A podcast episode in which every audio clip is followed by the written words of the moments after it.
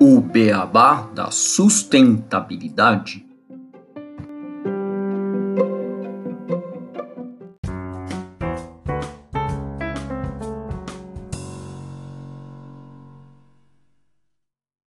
Bem-vindos ao episódio 37 do podcast O Beabá da Sustentabilidade.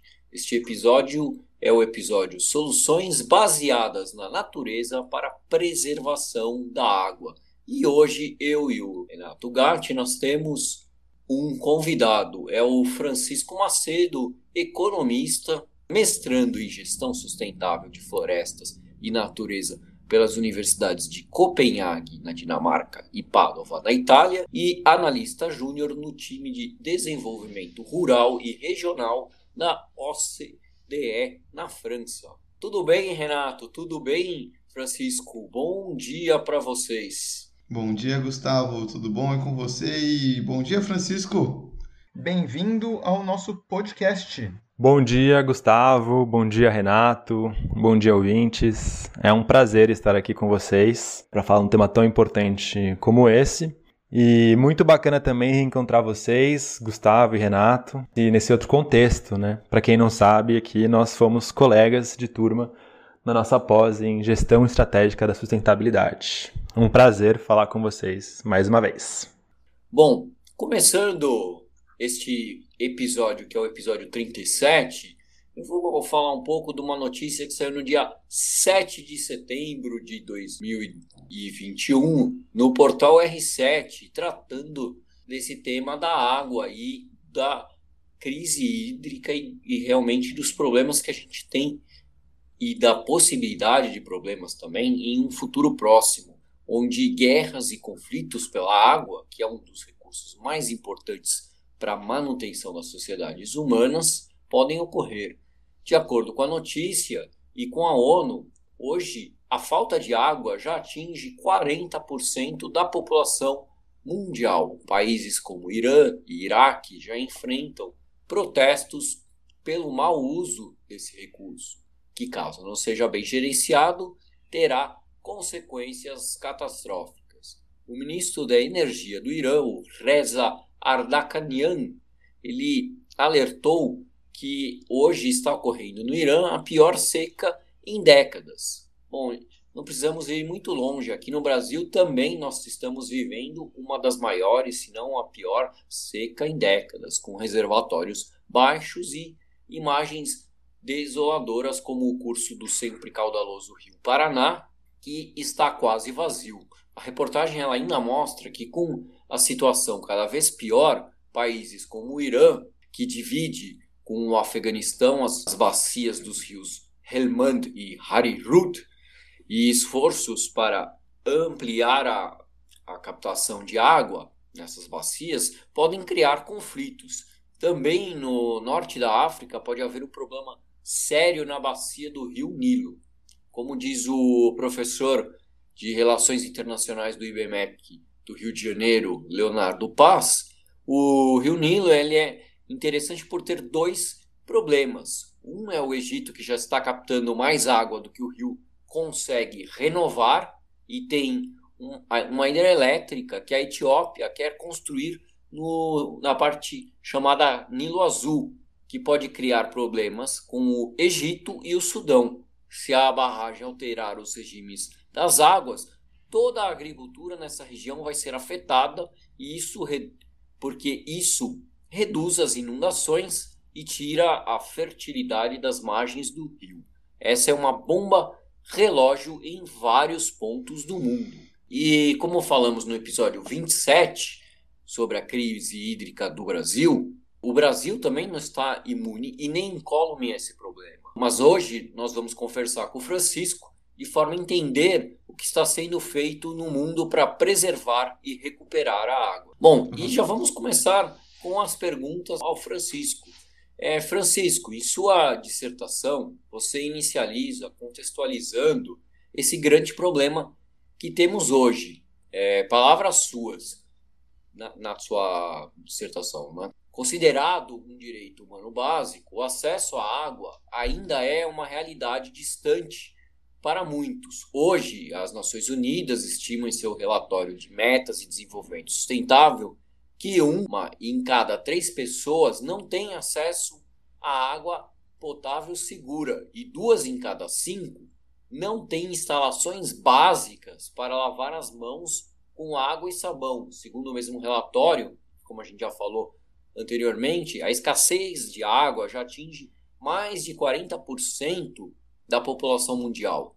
Espera-se que esse número aumente, pois mais de 1,7 bilhão de pessoas já vivem em bacias hidrográficas, onde o uso da água excede a recarga, e 70% da água captada de rios, lagos e aquíferos é usada na irrigação de plantações para alimentar uma população humana em crescimento constante. Na Agenda 2030 foi incluído um objetivo específico ao uso da água, demonstrando a importância desse recurso. O objetivo 6 é de até 2030 alcançar o acesso universal e equitativo à água potável e segura para todos. E no seu trabalho você também coloca que a falha dos governos em fornecer soluções para questões de qualidade e escassez de água tem fomentado a inovação, levando ao desenvolvimento de mercados para serviços hídricos. Esses mercados nos quais transações financeiras são estabelecidas entre compradores e vendedores para atividades ou recursos associados à manutenção, restauração ou melhoria de serviços de bacias hidrográficas, ou áreas naturais essenciais para seu fornecimento. Esses mercados eles têm crescido rapidamente, principalmente na Europa, na Ásia e na América do Norte. E temos estimativas que em 2015 quase 25 bilhões de dólares foram investidos por governos, concessionários de águas, empresas e indivíduos em pagamentos de mais de 400 projetos de infraestrutura verde em 62 países. Então a gente vê, por um lado, que a gente tem algo sendo feito e, por outro, um grande problema. E com isso eu faço uma pergunta fácil para você, a pergunta do, do milhão. Né? Existe luz no fim desse túnel? É possível alcançar o objetivo do ODS 6 até o ano de 2030? Ótima pergunta. Né? A minha resposta seria sim. Será possível alcançar esse objetivo. Eu acho que é sempre importante a gente ter otimismo e esperança quando a gente está falando em alcançar objetivos complexos como esse. Agora, justamente por se tratar de um objetivo complexo, como é o caso de outros objetivos complexos também, é muito importante adotar uma abordagem inovadora nesse tipo de resolução de problema. E é com esse intuito que surgem os mercados para serviços hídricos. E sobre esses mercados é importante dizer que não existe um formato único para eles, né? Que eles podem acontecer de diversas maneiras. De maneira geral, a literatura os classifica de acordo com a natureza e a estrutura do mercado, atribuindo especial valor ao papel do setor público e à maneira como acontece o fluxo de recursos entre os compradores e vendedores. Agora, falando de uma maneira um pouco mais focada na prática, acho bacana trazer um exemplo para ilustrar do que, que eu estou falando aqui com vocês. Então, vou falar um pouco sobre o caso do Fundo de Água de Quito, no Equador. O Fundo de Água de Quito foi estabelecido em 2000 pela Autoridade Hídrica de Quito e pela organização não governamental The Nature Conservancy, para proteger e administrar de forma sustentável a bacia hidrográfica que fornece a maior parte da água da cidade. Nesse caso, os fluxos de recursos vão indiretamente dos consumidores para os proprietários de terra, de onde vem a água através da conta de água que é cobrada pela empresa de serviços de água de Quito. Né? Então, os usuários da água pagam na conta deles uma tarifa, e essa tarifa é então revertida para esse fundo de água. Além né, desse grande mecanismo de financiamento para esse fundo, tem outros contribuintes, que incluem outras empresas que dependem bastante da água. Então é bacana destacar aqui que quem está pagando por uma melhor gestão dos recursos hídricos locais são os próprios usuários que são os que mais se beneficiam dessa melhor gestão de recursos. No caso de Quito, a gente está falando de uma cervejaria, cervejaria nacional, e de uma engarrafadora de água, chamada Tesalia Springs. E como é que os recursos são utilizados nesse caso? Né? Nesse caso, os recursos deste fundo vão para uma série de atividades de apoio à infraestrutura verde local, que incluem a gestão de 20 mil hectares de terras, incluem também a recuperação e instalação de 15 mil hectares, e de maneira geral, todas essas atividades conseguem melhorar a oferta e a qualidade da água local através da implementação de soluções baseadas na natureza que é um assunto que eu vou falar um pouco mais daqui para frente. É importante destacar que, como neste caso, né, quando a gente está falando de gestão de água, é importante ter em mente que um dos principais fatores para a implementação de soluções efetivas é a coordenação entre os diversos stakeholders envolvidos. Nesse caso em específico, a gente está falando aqui de uma série de stakeholders, né? A gente está falando aqui de uma ONG, a gente está falando da empresa que faz a gestão dos serviços hídricos da cidade, a gente está falando de outras empresas interessadas na boa gestão desses recursos, a gente está falando dos pagadores que pagam nas suas contas de água uma tarifa que vai para financiar esse fundo, e por último também dos proprietários das terras que recebem essas intervenções, soluções baseadas na natureza, né, essas intervenções de recuperação e restauração ecológica. Francisco, obrigado pela resposta dessa pergunta complexa que o Gustavo fez e sempre interessante a gente ter essa abordagem inovadora para atingir os objetivos complexos, igual você trouxe, e o exemplo do Fundo de Água de Quito trazendo os mercados para serviços hídricos, utilizando soluções baseadas na natureza e com um retorno positivo à sociedade. Eu achei bem interessante o exemplo que você deu.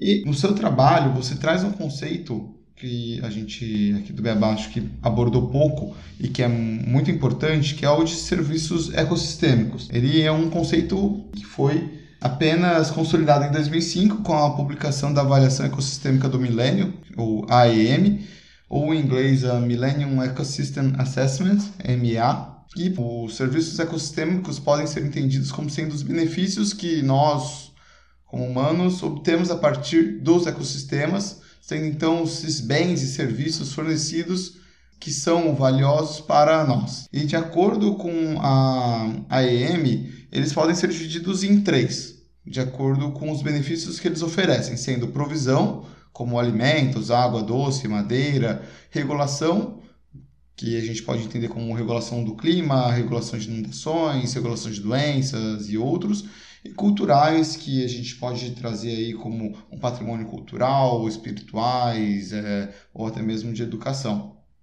Pensando em toda essa problemática da água e no ODS 6 também, e que a água ela então é um serviço ecossistêmico, podendo ser vários aí dependendo da forma como que a gente caracteriza ela, eu gostaria de entender como que a gente pode utilizar soluções baseadas na natureza e infraestrutura verde, que são dois conceitos que você traz ali na sua tese, para a gente poder vencer esses desafios existentes. Obrigado por essa pergunta também. É, vamos lá. Com base no conceito de serviços ecossistêmicos, soluções baseadas na natureza buscam resolver problemas através do aumento da provisão dos bens e serviços fornecidos por ecossistemas. Essa é a lógica com a qual elas funcionam, né? Então aqui é importante trazer uma definição. vou trazer aqui a definição da IUCN, né, que define soluções baseadas na natureza como ações para proteger, gerenciar de forma sustentável e restaurar ecossistemas naturais e modificados de maneiras que abordem os desafios sociais de forma eficaz e adaptativa para fornecer benefícios ao bem-estar humano e à biodiversidade. Eles são sustentados por benefícios que fluem de ecossistemas saudáveis e visam grandes desafios como mudanças climáticas, redução do risco de desastres, segurança alimentar e hídrica, saúde e são essenciais para o desenvolvimento econômico. Então, bacana dizer aqui que a ideia geral é que ao adicionar mais natureza e mais diversidade às paisagens, as soluções baseadas na natureza aumentam o fluxo geral de serviços ecossistêmicos e assim fornecem benefícios que podem resolver diversos problemas e aumentar o bem-estar humano de maneiras que muitas vezes, inclusive, vão além do problema que motivou a solução baseada na natureza em questão. Por exemplo, aumentar as áreas com vegetação nas cidades é uma solução baseada na natureza frequentemente empregada para reduzir o risco de inundações, mas também oferece inúmeros outros ganhos para as comunidades locais, como, por exemplo, o aumento da biodiversidade, né, a melhora das áreas de lazer e também o sequestro de carbono, que é essencial aqui quando estamos falando de mudanças climáticas e mitigação, portanto, né, das emissões de gases de efeito estufa. A implementação de soluções baseadas na natureza, portanto, ajudam a aumentar a natureza de uma determinada região. E assim a gente traz o conceito de infraestrutura verde, que é uma rede estrategicamente planejada de áreas naturais e seminaturais, que são gerenciadas para fornecer uma ampla gama de serviços ecossistêmicos, como a purificação de água, qualidade do ar, espaço para recreação e mitigação e adaptação climática. De maneira geral, a infraestrutura verde serve como uma maneira de contabilizar e gerenciar os serviços ecossistêmicos fornecidos por diversos ambientes naturais e seminaturais, como florestas, brejos, pastos e etc.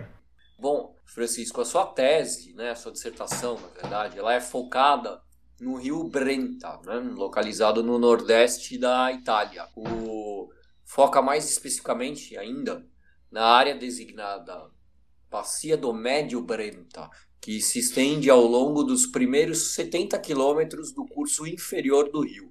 Essa área ela atravessa 15 municípios nas províncias do Vêneto, de Trento e Padova, e é uma região densamente povoada em que predominam as atividades agrícolas e industriais. E essa forte influência de atividades humanas, ela tem trazido graves consequências para a dinâmica dos rios e dos aquíficos, dos aquíferos subterrâneos. O rio ele é responsável pelo fornecimento de 30%, né, o rio Brenta, da água potável consumida na região do Vêneto. E sua bacia ela vem sofrendo um rebaixamento do lençol freático devido aos elevados volumes de captação de água para suprir atividades agrícolas e de mineração. Além disso, o controle de enchentes e infraestruturas agrícolas alteraram né, a morfologia do rio, comprometeram seus afluentes, ecossistemas ribeirinhos e zonas úmidas, reduzindo drasticamente a capacidade de recarga dos aquíferos da bacia.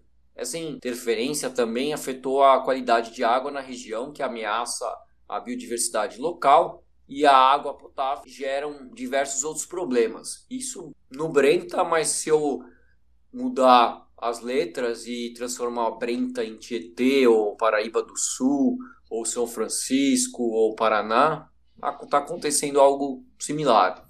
Dada toda essa contextualização, fica claro a escolha do local para buscar soluções de recuperação utilizando infraestrutura verde. Gostaria que você explicasse para nós quais foram essas soluções propostas lá na Itália em relação ao rio Brenta. Claro, com prazer.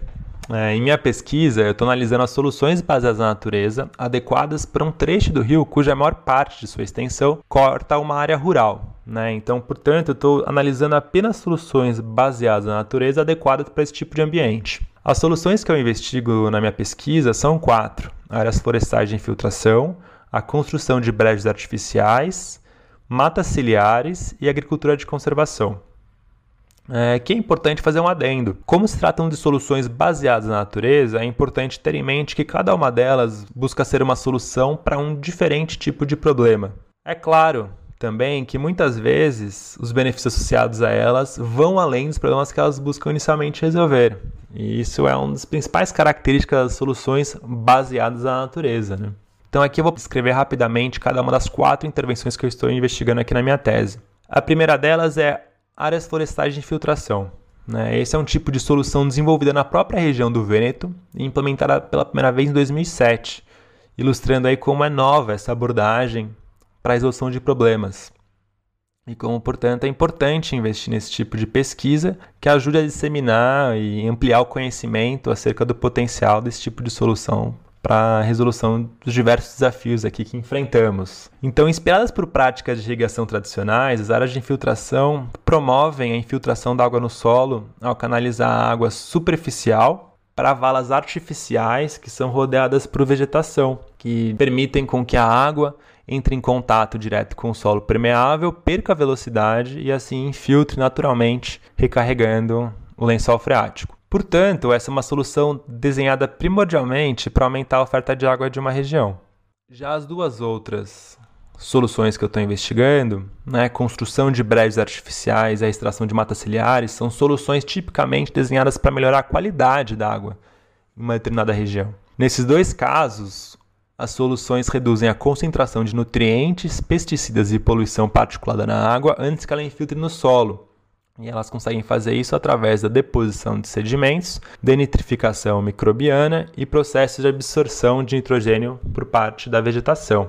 A quarta e última intervenção ou solução baseada na natureza que eu estou investigando é a agricultura de conservação. Essa é uma prática agrícola sustentável que é baseada em três premissas.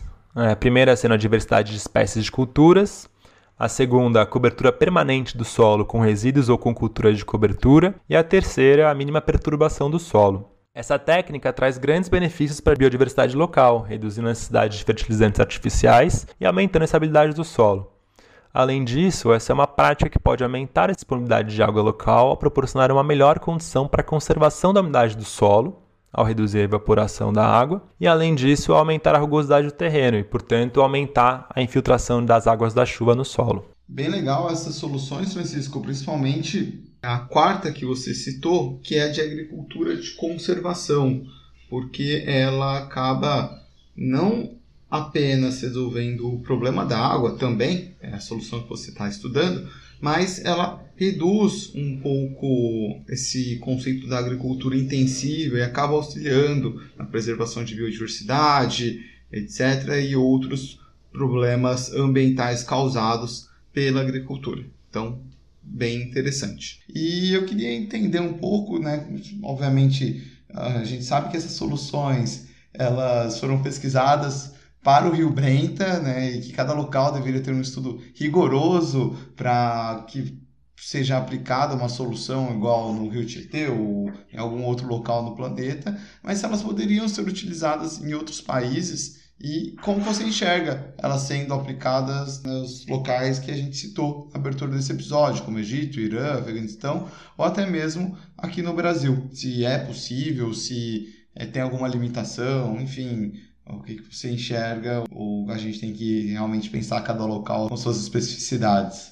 Olha, Renato, com certeza essas soluções podem ser aplicadas em outros contextos. Nesses casos, como vocês mesmos falaram, é importante ter conhecimento dos potenciais de cada uma dessas soluções e resolver os problemas locais. Justamente porque essas soluções, diferentemente de outras soluções mais tradicionais, dependem das características específicas da região, né, incluindo a vegetação, o clima e a geografia local. Para avaliar o potencial de cada uma dessas soluções, é necessário, portanto, fazer estudos de campo que analisem o desempenho de cada uma delas em cada um desses contextos. Agora, talvez o mais importante do que avaliar a pertinência de cada uma das soluções que eu estou investigando no meu trabalho no contexto de outros países, seja passar a enxergar as soluções baseadas na natureza como uma, uma alternativa válida né, para a solução dos problemas que enfrentamos agora como uma humanidade. Afinal, muitas vezes as soluções baseadas na natureza têm se provado serem tão eficientes quanto outras soluções mais tradicionais, com o benefício de muitas vezes serem muito mais econômicas. Além disso, elas oferecem uma vantagem em relação às outras soluções mais tradicionais, que é a provisão de diversos serviços ecossistêmicos que, de novo, vão além daqueles que são os objetivos da intervenção, né? que realmente buscam solucionar um problema. Então, aqui no meu caso, por exemplo, quando eu estou sugerindo a implementação de áreas florestais de infiltrações no Vêneto, para aumentar a recarga de água no solo, aumentar a disponibilidade de água na região, é importante pensar e enxergar também que essas soluções vão produzir benefícios que vão além desses relacionados à disponibilidade da água, né? E eles incluem, por exemplo, nesse caso, a melhora da qualidade da água, um aumento da biodiversidade local e o sequestro de carbono que é essencial quando a gente está falando agora né, numa agenda de mudanças climáticas. E é dessa maneira que as soluções baseadas na natureza podem ajudar a gente assim ter um futuro melhor, né, ao integrar esses diversos componentes, sugerindo uma nova maneira de abordar os problemas que a gente tem encontrado. Né? E eu acho que é especialmente importante bater nessa última tecla, dos diversos serviços ecossistêmicos, né, dos diversos benefícios que essas soluções têm em relação às soluções mais tradicionais. Isso é especialmente importante quando a gente está falando de uma agenda como essa dos ODS, que tem uma série de objetivos e que muitas vezes a priorização de um em relação ao outro pode gerar algum tipo de escolha entre os objetivos, né? E as soluções baseadas na natureza, elas são capazes de integrar diversos objetivos com uma única resposta. E é por isso que elas deveriam, né, ao meu ver, ser consideradas aí para a resolução de diversos problemas que a gente tem enfrentado e, vamos continuar a enfrentar, né? Afinal, grandes partes dos desafios que nós temos vão ser exacerbados agora com a continuação das mudanças climáticas, né? Então é importante ter essa ferramenta à disposição e em mente. Boa, Francisco. E uma coisa que eu queria trazer aqui também, que além dessas iniciativas, e se a gente fala de atingir esse ODS 6, a gente precisa pensar também no nosso uso da água no nosso dia a dia. Você traz um estudo super extenso e profundo de ações para recuperações de áreas e preservação de locais onde a gente já está com problemas hídricos, porém a gente pode agir antes sempre. A gente pode reduzir o nosso consumo, repensar o uso dessa água, não apenas dentro de casa, mas também em outros locais, como na indústria, na agricultura e etc. Então, eu acho que é uma mensagem importante para deixar aqui para o nosso ouvinte, porque é, não apenas a gente tem que pensar na resolução dos problemas já causados, a gente pode evitar com que eles ocorram e ter atitudes que busquem sempre preservar esse recurso tão precioso para a nossa sociedade e para o planeta. Claro, Renato, com certeza. Eu acho que aí é até importante destacar, né, que na minha tese eu estou analisando soluções baseadas na natureza, que portanto prevém, né, que tem um problema. E como você ressaltou aí no caso, muitos dos problemas vêm aí do mau uso dos recursos hídricos e também da má gestão né, do solo, no uso da terra, desmatamento, etc. e tal. Então, com certeza, as soluções baseadas na natureza elas buscam amenizar esses problemas, mas muito melhor do que solucioná-los é não, não tê-los, né? E, portanto, aí é importante essa conscientização aí que você trouxe. Não, legal que a gente faz episódio em cima de episódio, a gente sempre volta no mesmo tema, que é o fato de... São dois temas, na verdade. Mas em relação a tá tudo num sistema só, né? E que a natureza que tem as soluções para gente. A gente falou já bastante de biomimética. No último episódio a gente falou das restingas, como elas ajudam a resolver o problema da erosão nas praias. E aqui a gente volta a falar que as soluções são baseadas na natureza, né? Então, para outro problema relacionado à água. Eu acho que fica sempre essa mensagem para os nossos ouvintes, né? Que a natureza, ela é um sistema quase perfeito e a gente precisa realmente proteger e manter esses sistemas funcionando da melhor maneira possível. Com certeza, Gustavo. Eu acho que dá para ir até além disso e falar, por exemplo, que as soluções baseadas na natureza, além de serem uma coisa bacana, porque, como você disse, né, repercute a natureza e, enfim, tudo aquilo que ela nos oferece, ela também tem se provado como uma ótima solução, uma eficiência já comprovada em muitos casos, com custos muitas vezes menores do que aqueles encontrados em soluções mais tradicionais. E, portanto, também uma solução muito interessante quando a gente fala que ela pode não só resolver um problema, mas ajudar com outros tantos. Porque, além, nesse caso, aqui da minha tese, que estou falando das soluções baseadas no uso da água, elas também podem ajudar muito com outras questões, como biodiversidade, aumentar áreas de lazer, ajudar a sequestrar carbono e, portanto, mitigar mudanças climáticas. E, claro, além disso, também elas são muito importantes para aumentar a adaptação e a resiliência das sociedades aí às mudanças climáticas também.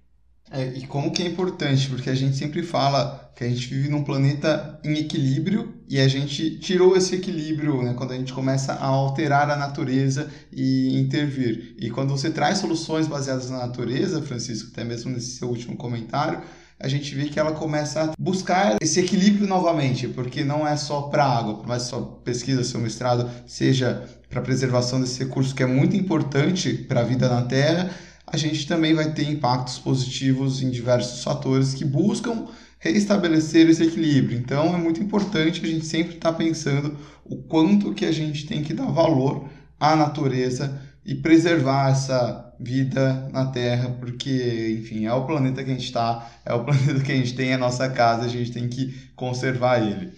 Então, Francisco, para a gente poder encerrar aqui nosso episódio, para os nossos ouvintes, o Francisco estudou comigo e com o Gustavo, então uma presença é sempre muito bacana. Estudou trazer... sustentabilidade, né? Isso, estudou sustentabilidade, então é sempre muito legal trazer uma presença ilustre e que agora está em outros países aí se dedicando e se especializando. Queria que você deixasse uma mensagem para os nossos ouvintes sobre as suas pesquisas e sobre esse tema para a gente poder partir para as nossas curiosidades. Eu acho que a principal mensagem que eu posso deixar aqui para os ouvintes é a importância de considerar a natureza e, portanto, soluções baseadas na natureza para a resolução de diversos problemas que, que a gente enfrenta. No meu caso, eu estou dedicado né, a estudar esse tipo de solução para o contexto da água mas esse tipo de solução vem sendo cada vez mais adotado né, em diversos outros contextos para resolver diversos outros problemas. E acho que, para fechar também, é importante falar da sinergia que esse tipo de solução tem. Então, por exemplo, aqui a gente está falando de uma solução, né, um tipo de solução que ajuda a responder ao ODS número 6, que diz sobre água e, saneamento, mas a solução da natureza ela permite você atacar diversos ODS com uma atacada só, né? E isso é muito importante quando a gente fala, né, de ODS, é muito importante pensar na sinergia que uma ação pode ter com diversos objetivos. E isso é uma coisa que as soluções baseadas na natureza têm de sobra, né? Então acho que a mensagem é essa. Vamos estudar mais, vamos investigar mais o, o potencial desse tipo de solução, porque os benefícios que eles têm para a humanidade são incontáveis e vão muito além de qualquer outro tipo de solução que a gente possa estar considerando aí com estratégias mais tradicionais. Muito obrigado, Francisco. É, acho que você fecha muito bem o episódio. E Gustavo, vamos para as nossas curiosidades, então. Boa, manda ver. Vai lá nas curiosidades, então. Renato, que essa curiosidade é extrema.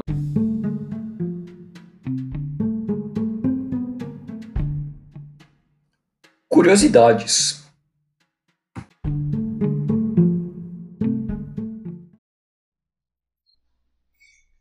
Você sabia que o Brasil possui um programa muito interessante para a preservação de água? Isso mesmo, o projeto Conservador das Águas, que foi concebido em 2005 através da Lei Municipal número 2100 na cidade de Extrema, em Minas Gerais, com o objetivo de manter a qualidade dos mananciais e promover a adequação ambiental das propriedades rurais. Ele prioriza uma ação mais preventiva do que corretiva. O entendimento é que o mecanismo de comando e controle não pode ser o único instrumento da gestão ambiental das propriedades rurais. Sozinho, ele não garante o aumento da cobertura ou preservação dos mananciais. Bom, e como que funciona esse projeto? Ele é um projeto para incentivar a restauração por meio de pagamento por serviços ambientais. Então, na prática, são assinados contratos com as propriedades rurais e, após a adesão, executam-se ações de restauração como plantio de árvores nativas, implantação de bacias de contenção para a água da chuva e construção de terraços. É um projeto realizado pela Prefeitura de Extrema com o apoio da Agência Nacional das Águas, a ANA, empresas da cidade ONGs, entidades estaduais, universidades e centros de pesquisas, para apoiar produtores rurais na preservação de nascentes que possam ajudar a garantir a segurança hídrica da região. Os principais objetivos do projeto Conservador das Águas é aumentar a cobertura florestal nas subbacias hidrográficas e implantar microcorredores ecológicos, reduzir os níveis de poluição difusa rural decorrentes dos processos de sedimentação e eutrofização e de falta de saneamento ambiental, difundir o conceito de manejo integral de vegetação, solo, água na bacia hidrográfica do rio Jaguari e garantir a sustentabilidade socioeconômica e ambiental dos manejos e práticas implantadas por meio de incentivos financeiros aos proprietários rurais. Desde 2005, quando o projeto foi implementado, já foram plantadas mais de 1,3 milhão de árvores nativas que produziram bilhões de litros de água, com a conservação de mais de 6 mil hectares. Foram mais de 200 contratos efetivados com propriedades rurais beneficiadas pelo programa. O sucesso levou o projeto a ser expandido para outros municípios de Minas Gerais, São Paulo e Rio de Janeiro por meio do programa Conservador da Mantiqueira e que continue ser exemplo para várias outras cidades e localidades do Brasil. Boa, Renato. Falei que era extrema e realmente extrema mesmo, hein? Sim, uma solução bem interessante para a preservação da água que está sendo feita aqui no Brasil e que a cidade de Extrema foi referência. Então, queria agradecer aqui mais uma vez a presença do Francisco nessa participação do nosso episódio. Volte mais vezes, Francisco, portas abertas. Vai ser um prazer a gente gravar outros temas com você. E muito obrigado a todos os nossos ouvintes. Até o próximo episódio do Beabá da Sustentabilidade. Obrigado, Renato. Obrigado, Gustavo. É, gostaria de agradecer aqui mais uma vez a vocês pela oportunidade de falar aqui dentro desse programa, que eu admiro muito e tenho seguido aqui fervorosamente. E é um prazer né, conversar com vocês sobre esse tema da água, que é um tema tão relevante, né, como vocês mesmos destacaram, cada vez mais importante aí na agenda dos políticos e dos tomadores de decisão do mundo inteiro e bacana, né? Conseguir trazer um pouco a importância da gente pensar esses problemas através das lentes da natureza, né? Utilizando soluções baseadas na natureza para a resolução desse tipo de problemas. Então, muito obrigado aqui pela oportunidade. Um prazer, como sempre, falar com vocês. Valeu, Francisco. Obrigado a todos os ouvintes. Esse é o segundo episódio desse segundo ano do podcast e a gente fica muito feliz de ter cada vez mais ouvintes nos escutando. Até o próximo episódio aqui do Beabá.